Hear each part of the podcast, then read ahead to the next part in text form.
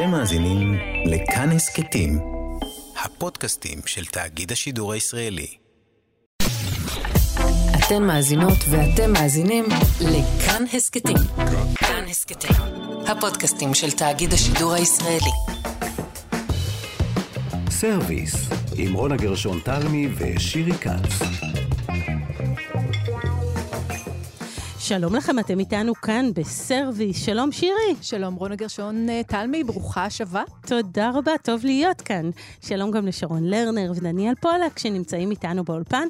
ושירי, היום אנחנו אה, לא נדבר על שפע, נדבר על מחסור, מכיוון שהמון כתבות והמון דיווחים והמון פרשנים מדברים על כך שהעולם הולך לקראת מחסור תזונתי אה, במספר אגפים. זה כבר לא רק ירקות, זה כבר לא רק חיטה. ואנחנו נבדוק עד כמה זה באמת קורה וממשי כבר עכשיו. כן, אנחנו רואים את זה מול עינינו עם uh, שריפות אדירות uh, בקליפורניה וגל חום uh, שלא לא ראינו כמותו באירופה.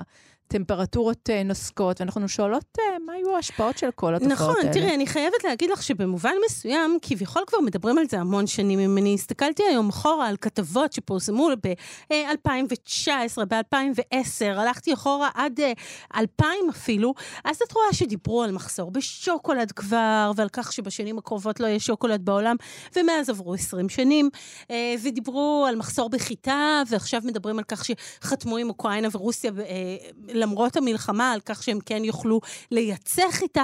זאת אומרת, נדמה לכאורה שכל פעם אומרים, זהו, נגמר, אין יותר שוקולד, ואז עדיין יש. ומאידך המחירים uh, ממריאים. ממריאים ונוסקים, ואנחנו אבל... מבינים שההשפעות של האקלים כנראה קשורות גם לעליית המחירים ולכך שיש פחות ופחות מאותם נכון, מוצרים. נכון, אבל בואי נצא לבדוק באמת עם uh, חקלאי, עם גיא רילוב, ועם אנשים שמוכרים לקפה, ואנשים שמוכרים לטחינה uh, uh, שמדברים עליה עכשיו, סומסום שמדברים עליו עכשיו כמחסור, האם באמת מדובר במחסור ממשי שתכף קורה, או שזה שוב הכתבות האלה שעוד 20 שנה לא יקרה איתם כלום?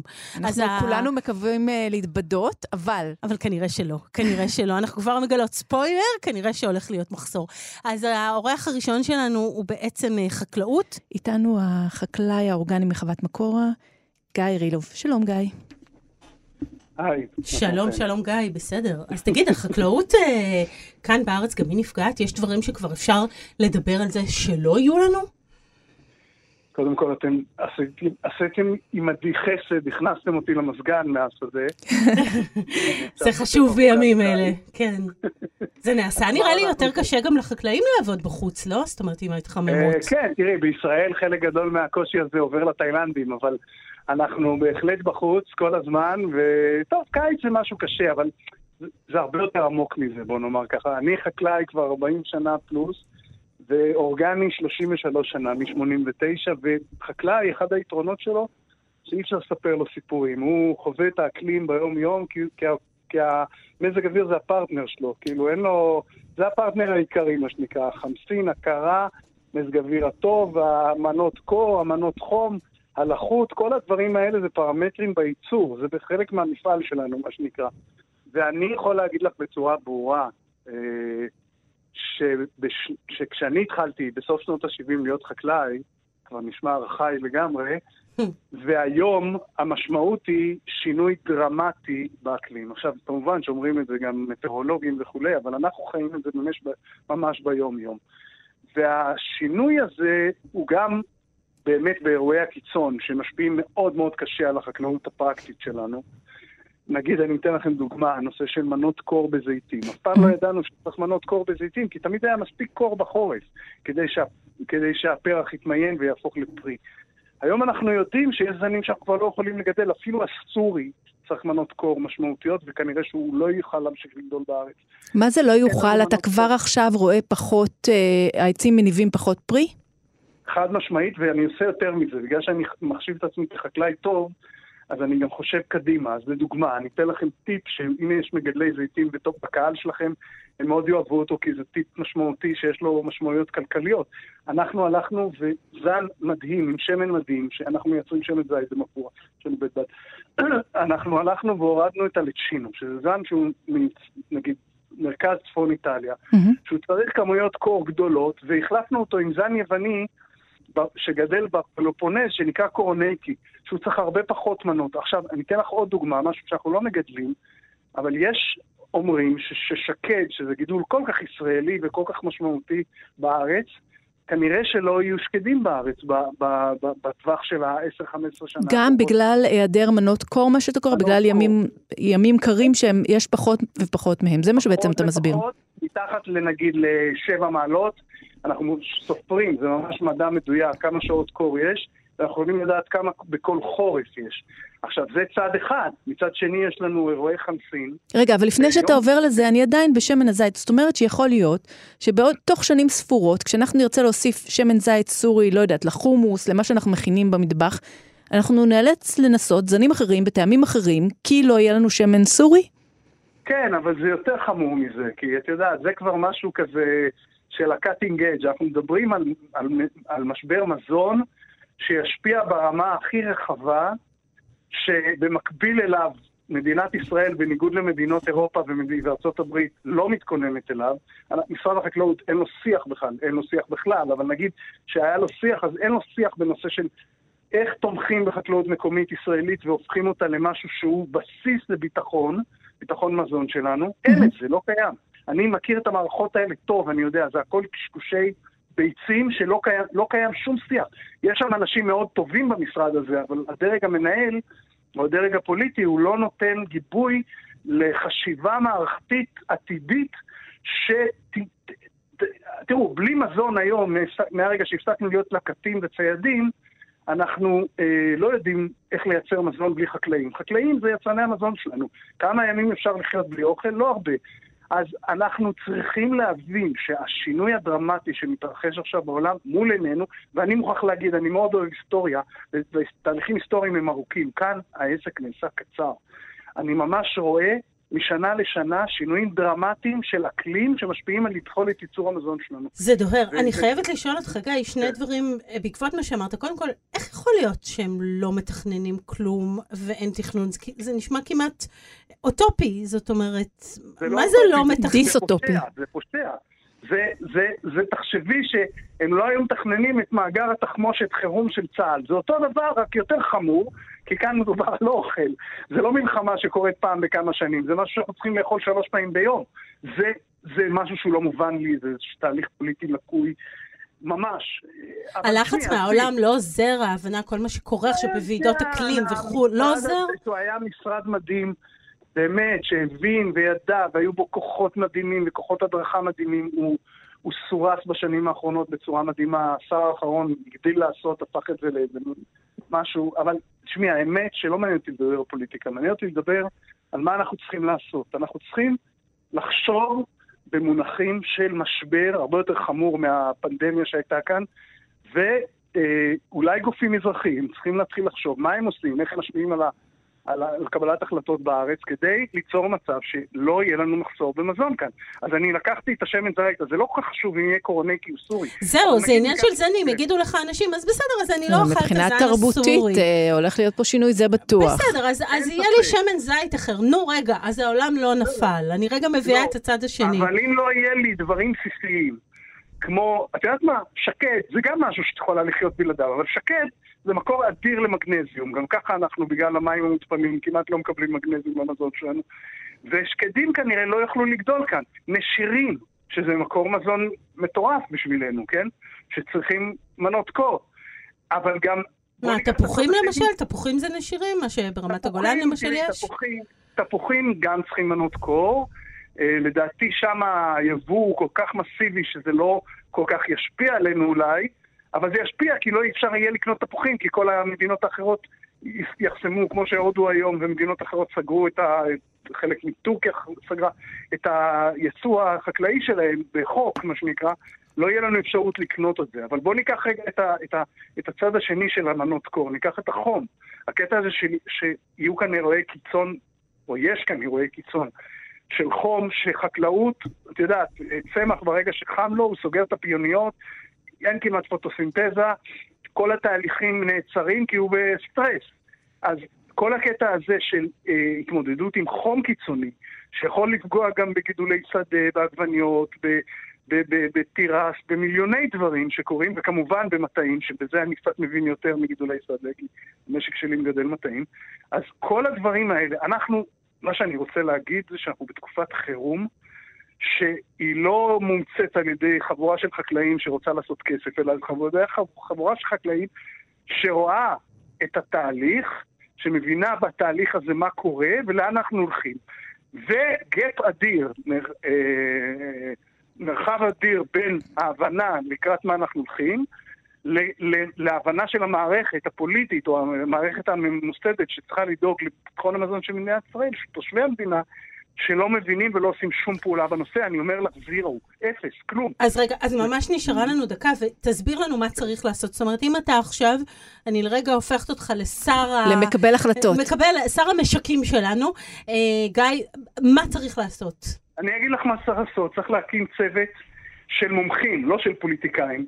ויש לנו בארץ אנשים מדהימים במכון וולקני, בשירות ההדרכה והמקצועות של משרד החקלאות וכולי, שישבו על המדוכה. שיראו לאן אנחנו הולכים, יבינו בצורה מדעית לאן אנחנו הולכים, ויגזרו מזה אה, עשייה. אבל הדבר הראשון שצריך לעשות זה לא לחסל את החקלאות הישראלית, כי חקלאים, אני בן 63 מחר, ו... מזל טוב.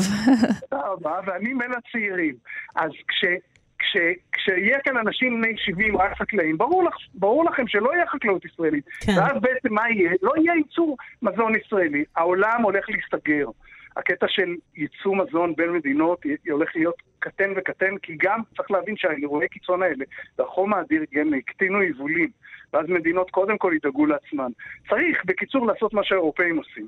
האירופאים מבינים את זה, האירופאים נוקטים בצעדים, האירופאים תומכים בחקלאות המקומית שלהם, יוצרים מצב שחקלאות זה משהו שהוא חשוב ברמה של ביטחון לאומי, והנגזרת מזה היא שהם הם מבינים והם, והם יוצרים גם דור חדש של חקלאים, גם, גם תמיכה בשטחים חקלאיים, גם תמיכה במו"פ, מחקר ופיתוח. כל הדברים האלה זה בעצם ייצור את השינוי, והוא הכרחי ברמה כמו F-16 או טנק, הרבה יותר. אז אתה אומר לנו דברים חשובים, אתה אומר זה הכרחי אה, ברמה אקוטית, ודבר מיידי. שני, יש מה לעשות. זה מה שאתה אומר לנו. יש מה לעשות, עדיין יש מה לעשות. דייוויד אטנבורו בסרט המדהים שלו האחרון, וגם Kiss the Ground שאני מציע לכם לראות, אני נשק את האדמה, מראה לא שהכל שחור קדימה, אלא שיש מוצא. אבל האדם צריך להחליט שהוא עושה משהו בעניין הזה. אז כמובן שאנחנו צריכים לשנות את ההתנהגות הסביבתית שלנו גם, אבל בעניין המזון צריך לפעול כאן ועכשיו. טלטלת אותנו, אה, הלוואי וזה יעבוד. אה, גיא רילוב. חקלאי אורגני, חוות מקורה, תודה רבה. תודה רבה. ביי. להתראות.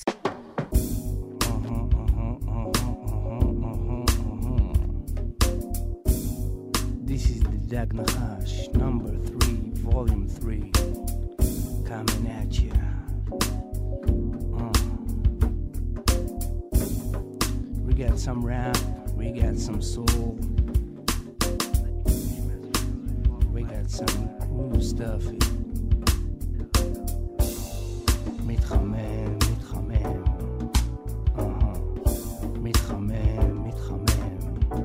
אז אנחנו uh, כאן uh, בסרוויס שירי, ואנחנו יוצאות אל uh, מקרה המבחן בעצם, והאורחת הראשונה שלנו היא רונית ורד.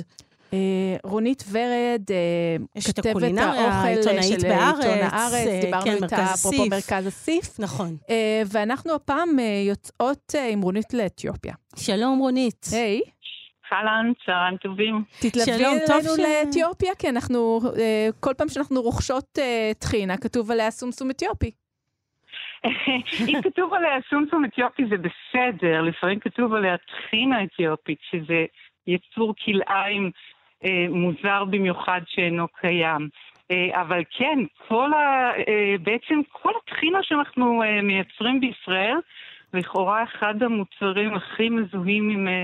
המטבחים המזרח תיכוניים והמזרח הישראלי החדש בפרט.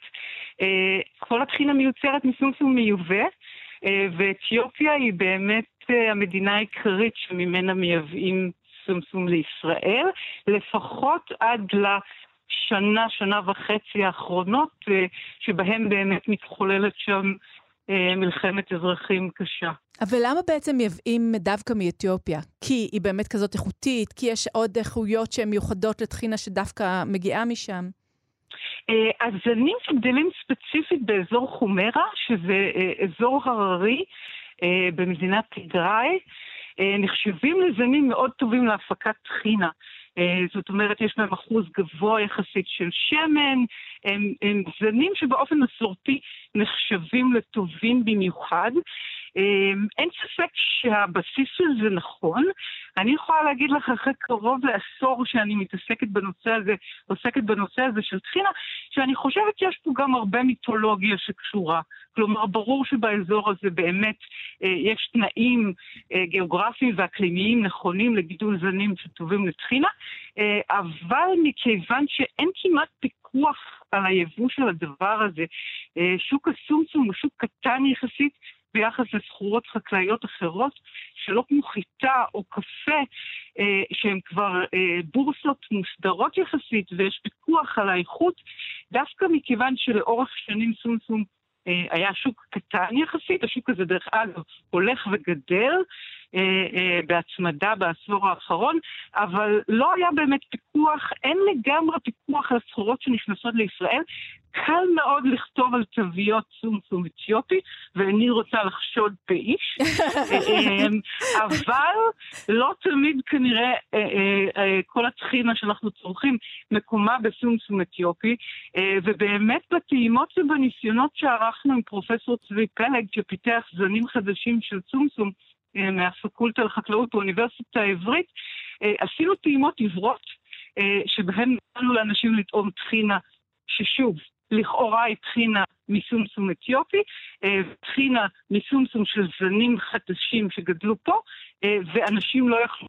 גם שפים מיומנים ותואמי יין, כלומר אנשים שטעימות הם, הם, הם משהו מקצועי עבורם, לא תמיד ידעו לא לומר את זה. אני חייבת לספר לך שפעם ראיינתי איזשהו חקלאי, והוא אמר לי, תשמעי, בעבר הרחוק גידלנו אה, סומסום בארץ, אבל מכיוון שזה קטיף שהוא לא יכול אה, להתבצע באופן ממוכן, זאת אומרת שבאמת open sesame זה, זה לא סתם אה, ביטוי, באמת ברגע שנוגעים בתרמיל אז כל הסומסום נשפך מתוכו, הזרעים נשפכים מתוכו. חייבים קטיף ידני, ומאחר שזה אין בארץ מי שיקטוף ידנית סומסום, אז כל הגידולים של, ה, של הסומסום יצאו מהארץ. אבל יש סיכוי שיחזרו לגדל סומסום בארץ? קודם כל, זה לא כל כך עד העבר הרחוק, כן? זאת אומרת, גידלו סומסום במשך אלפי שנים והמשיכו לגדל עד שנות ה-70. אה, חקלאים יהודים הצטרפו לחקלאים ערבים וגידלו פה סומסום. נכון שהגידול הזה, אה, ובמובן מסוים זה חלק מהסיבות שאני כל כך אה, מחבבת את הצמח הזה, לכאורה הוא לא מתאים לחקלאות אינטנסיבית, מודרנית, כי אי אפשר באמת לקצור אותו באופן ממוכן, אבל תחשבו כמה יפה זה צמח שלא נכנע לחלוטין לתכתיבים של האדם במשך הרבה שנים, אבל הזרים שפיתח פרופסור צבי פלג, חוקרים אחרים שמתעסקים בתחום הזה בישראל, יש גם חברות סטארט-אפ שעוסקות בזה, הם זנים שבאמת עמידים לקציר מכני. החוקרים אופטימיים, הם אומרים שאכן אפשר יהיה לגדל סומסום אה, בישראל. יש שאלה מאוד חשובה של האם ראוי לגדל סומסום בישראל. אה, זאת אומרת, האם במדינה מדבר שיש בה שטח קטן יחסית, אה, ושטח קטן עוד יותר לגידולים מושקים, והזנים החדשים הם כולם אה, מושקים, האם ראוי לגדל סומסום? אם תשאלי אותי, אני חושבת שכן, סומסום וטחינה הפכו לחלק בלתי נפרד באמת מהמטבח המקומי, הם כבר איזשהו סמל, הם קשורים לזהות התרבות המקומית, אז אני מקווה חזרו לגדל אותם, ומעבר לזה, זה היה במשך הרבה מאוד זמן, שוב, כמעט עד שנות ה-70, גידולי הקיץ החשובים ביותר של החקלאים. אה, ומחזור הזרעים של האדמה, אה, אה, כדי שהאדמה תהיה בריאה, היא באמת צריכה שלאורך השנה ישתלו בה, יזרעו בה שונים, ולא רק גידוי, אותו גידול כפי שעשינו בחקלאות האינטנסיבית. כן, זה נראה לי חשוב אה, גם ברמה של החיים המקומיים ושל האדמה שלנו. מצוין, אז רונית, מה שאת אומרת זה בעצם שדווקא פה יש איזושהי תקנה, אה, ו... לא היה לנו, לא צפו איזה מחסור קרוב בסומסום. אה, סיפרת את הסיפור האתיופי המורכב, סיפרת את הסיפור בארץ, אבל נדמה שדווקא שם אה, לא נראה מחסור. תראי, מה זה מחסור? אה, אה, יש עלייה גדולה במחיר, אוקיי? בעשור האחרון המחיר הכפיל את עצמו, בשנה האחרונה לבדה המחיר עלה בלמעלה מ-30 אחוז. דרך אגב, המחיר באתיופיה היא כמובן לא הסיבה היחידה. בסומסום, כמו בגידולים אחרים, כמו מה שקרה בנושא החרדל או בנושא הפקה, לא רק המלחמה באתיופיה היא הסיבה למחסור ולגידול בביקוש, אה, יש גם את העניין של שינויי האקלים. בשנה שעברה, למשל, הודו היא אחת מיצרניות הסומסום הגדולות בעולם.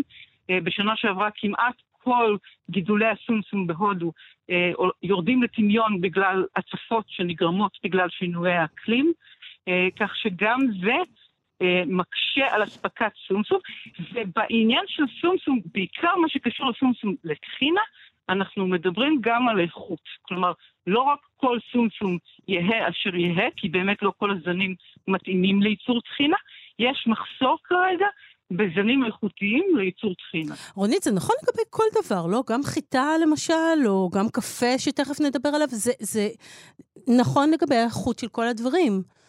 Uh, זה נכון, וזה חלק מהסיבות שכנראה האנושות כולה צריכה לעשות uh, דין וחשבון אפילו מהיר יותר ממה שאנחנו עושים uh, בהקשר של שינויי האקלים, בהקשר של אה, גידולים אינטנסיביים גדולים, בהקשר של שינוע סחורות ממקום למקום. אה, יש בעיה רצינית, ואתה רואה את זה היום כמעט בכל תחום. של אה, אה, אה, סחורות חקלאיות. זאת אומרת, זה גם איכות, אבל את אומרת, שוב, נחדד, זה לא רק העניין של הכמות, האם, ת, האם יהיה לי סומסום או לא יהיה לי סומסום, או תהיה לי חיטה או לא תהיה לי חיטה, זה האיכות של מה, מה אנחנו מגדלים. לגמרי, שוב, ומכיוון שלאורך הרבה שנים אתיופיה נחשבה כאחד המקומות הטובים, ויש אנשים שסברו שאחד המקומות היחידים שאפשר לגדל בהם סומסום איכותי, אה, אה, הבעיה היא בהחלט לא רק הכמות, אם כי יש בעיה גם עם הכמות, אלא גם עם האיכות, בהחלט. טוב, אז פוליטיקה והתחממות כדור הארץ. אה, רונית ורד, כרגיל, תענוג לשמוע את קולך ואת הידע. תודה רבה. תודה לכם. ביי. יום טוב, ביי. סרוויס, עם רונה גרשון תלמי ושירי כץ. אז שירי, לסיום, אה, כבר עברנו ככה בשדות ובחנו קצת גידולים. אני עברנו... חושבת שזו אה... תוכנית אה, מטלטלת למכחישי אקלים. כאילו, באמת אה, את רואה ש... אשכרה, יש פחות ופחות אה, נכון. חומרי גלם בשוק. תשמעי, כבר מזמן מכחישי אקלים זה לא עניין, צר לנו, אין, אין אפשרות יותר, זה לא, את יודעת, כולנו חשים את זה על בשרנו. לא, אני מציעה אה, שמכחישי אקלים פשוט לא יקבלו אוכל. תלכו לחדרם רעבים. או-אה, טוב, okay. אוקיי. ניתן את הכתובת שלך בסוף התוכנית, שירי. כתובת לפניות ולכל השאר. אה, אז עכשיו אנחנו נדבר על קפה, והאורחת שלנו כאן היא נועה ברגר, דוקטורנטית לסוציולוגיה של קפה מבית הספר הספר ללימודים מתקדמים במדעי החברה פריז. שלום, נועה. שלום. היי. שלום, נועה. שמענו כאן תחזיות עגומות. רגע, לא, אני צריכה לשאול. כן. אנחנו נתחיל עכשיו את הבוקר בלי כוס קפה? זה מה שהולך לקרות? אנחנו, אה, לא, אנחנו עוד לא, אנחנו עוד לא שם. מה שמאוים כיום זה לא הקפה כגידול אה, נקודה, אלא אספקה של קפה איכותי, בוא נקרא לזה. כי קפה בעצם יש לו כיום שני מינים מרכזיים בגידול. מה שנקרא רובוסטה, טכנית זה קופי הקנפורה, ומה שנקרא רביקה, קופי הרביקה. Mm-hmm. עכשיו, אה, הרובוסטה הוא יחסית עמיד לשינוי אקלים ולפגעים שקשורים אליו, כל מיני מחלות כמו אה, חילדון או כפור, אבל הוא פשוט פחות מעניין. הוא פחות טעים, כן, אין מה לעשות. יש בו פחות מורכבות ארומטית, יש יותר קפאין, והרביקה, שהוא בעצם המין הארומטי המעניין יותר, הוא מאוד uh, גחמני, הוא מאוד רגיש, ושינוי האקלים אה, מאוד מאיים עליו. באופן כללי הוא משפיע השפעות אה, מאוד מאוד אה, רחבות היקף על, על חקלאי קפה ועל חקלאות רגע, קפה. רגע, אבל אני חייבת לעצור אותך כבר בשלב הזה, כי כשהבלומברג כן. קובע שמשבר האקלים עלול להפחית בחצי את כמות הקפה בעולם, הוא מתייחס רק בעצם לערביקה. זה מה שאת אומרת. זה לא שרק לערביקה, אבל ערביקה נמצא, בואו נגיד, יותר בסיכון. יש היום עבודה של גנטיקאים, של חוקרים בתחום הקפה, לייצר כל מיני הכלאות, אה, מינים עמידים יותר. אבל uh, משבר האקלים כן מאיים באופן כללי על תחום הקפה, פשוט אנחנו עדיין לא מדברים על uh, נישאר בלי קפה בכלל. כן, זה, זה כבר קיצוני. אז אנחנו אומרים, אבל פשוט, אם עכשיו אנחנו משלמים סכומים באמת מופרכים על כוס קפה כשאנחנו קונים אותה בבית הקפה מתחת פה למערכת, עכשיו אולי הסכומים יהיו גבוהים עוד יותר? אה, כן, המחירים של הקפה, העלייה שלהם זה גם נושא מאוד מורכב, זה קשור גם לשינוי האקלים, כי שינוי האקלים הוא בעצם, הדבר העיקרי שהוא מייצר זה חוסר אה, אחידות, חוסר consistency, עקביות עבור החקלאים. זאת אומרת, זה מאוד מייקר, למשל תחשבו שצמח הקפה, כמו כל צמח, הוא מצפה לגשם בנקודה מסוימת ולשמש בנקודה מסוימת ליובש וללחות. ואז כשבעצם שינוי האקלים אה, עושה כזה טרללה, טרלול מוחלט אה, בכל מה שקשור לחקלאות, הצמח למשל לא מבשיל בקצב אחיד. פתאום על ענף אחד יש דובדבנים בוסר ויש דובדבנים רקובים, וזה מאוד מייקר את עלויות העבודה. אז שינוי האקלים גם כאילו מייצר פגיעות כאלה, או למשל בברזיל, לפני בערך שנה היה גל כפור, שפשוט תקף את עצי הקפה. הפרחים שמגיעים לפני הפירות אה, ככה הצטמקו ונשרו, והיבול של הקפה נפגע, עכשיו ברזיל מייצרת המון קפה, אז היה באמת מחסור. אבל העניין הזה של עליות המחירים הוא קשור גם למשבר האקלים, אבל גם לכל מה שקרה עם הקורונה, ופסי הייצור, והמחסור בקונטיינרים, והמחסור אפילו עכשיו בדשנים מאוקראינה. אה, ולהתייקרות כללית של פסי ייצור בעולם, עיכובים, סגרים. אז, אז זה נושא מאוד מורכב, וכן, כאילו מחירי הקפה אה, עולים, יותר חקלאים נכנסים לגידול קפה אגב בגלל זה, אבל מה שיקרה זה כשהמחירים יעלו ויותר אנשים ייכנסו לגידול קפה, הם שוב פעם יצמחו, זה מעגלים כאלה של השוק. האם אנחנו נראה, נועה, אני יודעת שזה קורה בתחום היין והיקבים, אה, שהטרואר משתנה, זאת אומרת, יש נדידה של אזורי גידול של ענבים למשל, מה שפעם, נגיד, רואים את זה בצרפת, באיטליה, נכון. פתאום... אה, אה, בבריטניה פתאום כן, מגדלים כן, ענבים. כן, פתאום מצפינים, כן, כן. האם זה קורה גם בקפה, שפתאום נראה אזורים אחרים פשוט, זאת אומרת, זה לא שלא יהיה אזור טוב, אלא שהוא ינדוד פשוט לארץ אחרת או לאזור אחר אפילו באותה ארץ. כן, כן, זה קורה גם בקפה, לא מדברים על זה כמו שמדברים על זה ביין, אבל גם בקפה יש עניינים של גובה. Uh, למשל, הקפה צריך לטפס גבוה יותר, אבל קפה שמטפס גבוה יותר, יש גם מורכבויות אחרות לגידול, אז כן, יש השפעה על, על אזורי הגידול בקפה. אני עוד לא ממש שמעתי על ממש מדינות חדשות, זאת אומרת, יש מקומות שנכנסים לגידול קפה כמו uh, סין היום, יש קצת יותר uh, ביפן, מקומות כאלה. אבל כן, גם, גם מפת הקפה קצת משתנה. אני חושבת שזה נכון לרוב תחומי החקלאות. אני הבנתי שרוב הקפה גדל היום בווייטנאם בכלל, לא? לא, רוב הקפה גדל היום בברזיל. ברזיל. אה, ברזיל אה, מייצרת, מייצאת משהו כמו 40% מכל קפה בעולם. Mm-hmm. וייטנאם היא שנייה במספר, mm-hmm. היא פשוט היצרנית הכי גדולה של מין הרובוסטה, כן, הקנפורה. כן. אז זה מה שאני רוצה לשאול אותך גם, נועה, כי אנחנו הולכים לעולם, לפחות בעולם המערבי הקרוב אלינו, שבו אנשים מבינים כביכול יותר ויותר בקפה. זאת אומרת, אנחנו מצד אחד הפכנו לצרכ... צרכני קפה הרבה יותר בררניים, מודעים, mm-hmm. מחזיקים סוגים של מכונות בבית, מדברים על חמיצות ולא על חמיצות, מה שפעם אנשים לא ידעו כל כך לדבר. ומצד שני, את מספרת את הסיפור הזה, אה, אז קפה, אה, כמו שמדברים על בשר, יהפוך לנחלת, אה, נחלתם של אנשים עם כסף ושל עשירים, זה יהיה העניין, אני רוצה קפה טוב, אז אני אלך על שולחנו של בעל ההון? לא, אני לא חושבת שאנחנו שם, או עדיין לא שם, לפחות לא בעתיד הנראה לעין, אני כמובן לא, אה, לא יודעת מה יקרה עוד כמה עשרות שנים, אבל זה לא המגמה כרגע, זאת אומרת, השוק... זה עוד לא שם. תראי, קודם כל השוק הוא, הוא הולך לפי היצע וביקוש, אז ברגע שרוב הקפה נסחר בבורסה, 95% מהקפה בעולם, המחיר שלו נקבע בבורסה. זאת אומרת שאם עכשיו המחירים עולים, ויותר אנשים ייכנסו לסייקל הזה של הקפה, יותר חקלאים יגדלו אותו, המחירים יצנחו בחזרה. עכשיו, צריך גם להבין שכל העניין הזה של קפה כמוצר אה, ענין יותר, כמו יין, הוא, הוא תנועה משמעותית, אבל צריך לזכור שזה רק מספר אחוזים בודדים מכל השוק בעולם. רוב הקפה שנצרך הוא עדיין אה, קפה נמס, קפה כן. אינסטנט, מוצר צריכה בסיסי, גם קפה יקר יותר או מתייקר, הוא עדיין מוצר צריכה זול ונגיש. אז בהחלט יש התרחבות בכל, בכל עולמות האוכל כמובן של העניין בארטיזנליות ואנינות וטרואר, אבל זה עדיין נישתי, זה עדיין לא מתרחב מאוד מעבר לערים הגדולות, כאילו בארץ כן. בתל אביב, ויש איזה מקום אחד בירושלים, אחד בחיפה, גם בצרפת שאני עושה בה את הדוקטורט, זאת אומרת יש איזה מקום אחד בבורדו, שני מקומות בליון. זו תופעה מאוד, אה, מאוד ספציפית, פשוט יש לה הדהוד תרבותי רחב היקף. אז אנחנו לא כרגע או לא קרובים לקפה כמוצר, אה, קפה כמוצר יוקרה, פשוט שתי נישות השוק, אה, נישת השוק הזו מתחזקת. כאילו, הבנו. אז בכל זאת, מכיוון שאנחנו עוסקות כאן היום, וזה נשאל אותך לסיום, נועה, במה צריך לעשות כדי באמת להשאיר את הביטחון התזונתי שלנו מכל עבר, גם בקפה, איזושהי עצה מתוך הידע הרחב שלך על מה צריך לעשות? זאת אומרת, מה העולם צריך עכשיו לכוון אליו בענייני קפה? כן, אז זה מה, מה, שאני רואה, ה insight שלי נגיד מאירועים של מה שנקרא Specialty Coffee Association, אה, מדברים מאוד על, אה, על כל המחקר הגנטי בקפה, לקחת למשל, זה, זה בכלל בכל תחומי החקלאות, הרי אנחנו מדברים על מונוקרופס, על כאילו התמקדות במין אחד או שניים.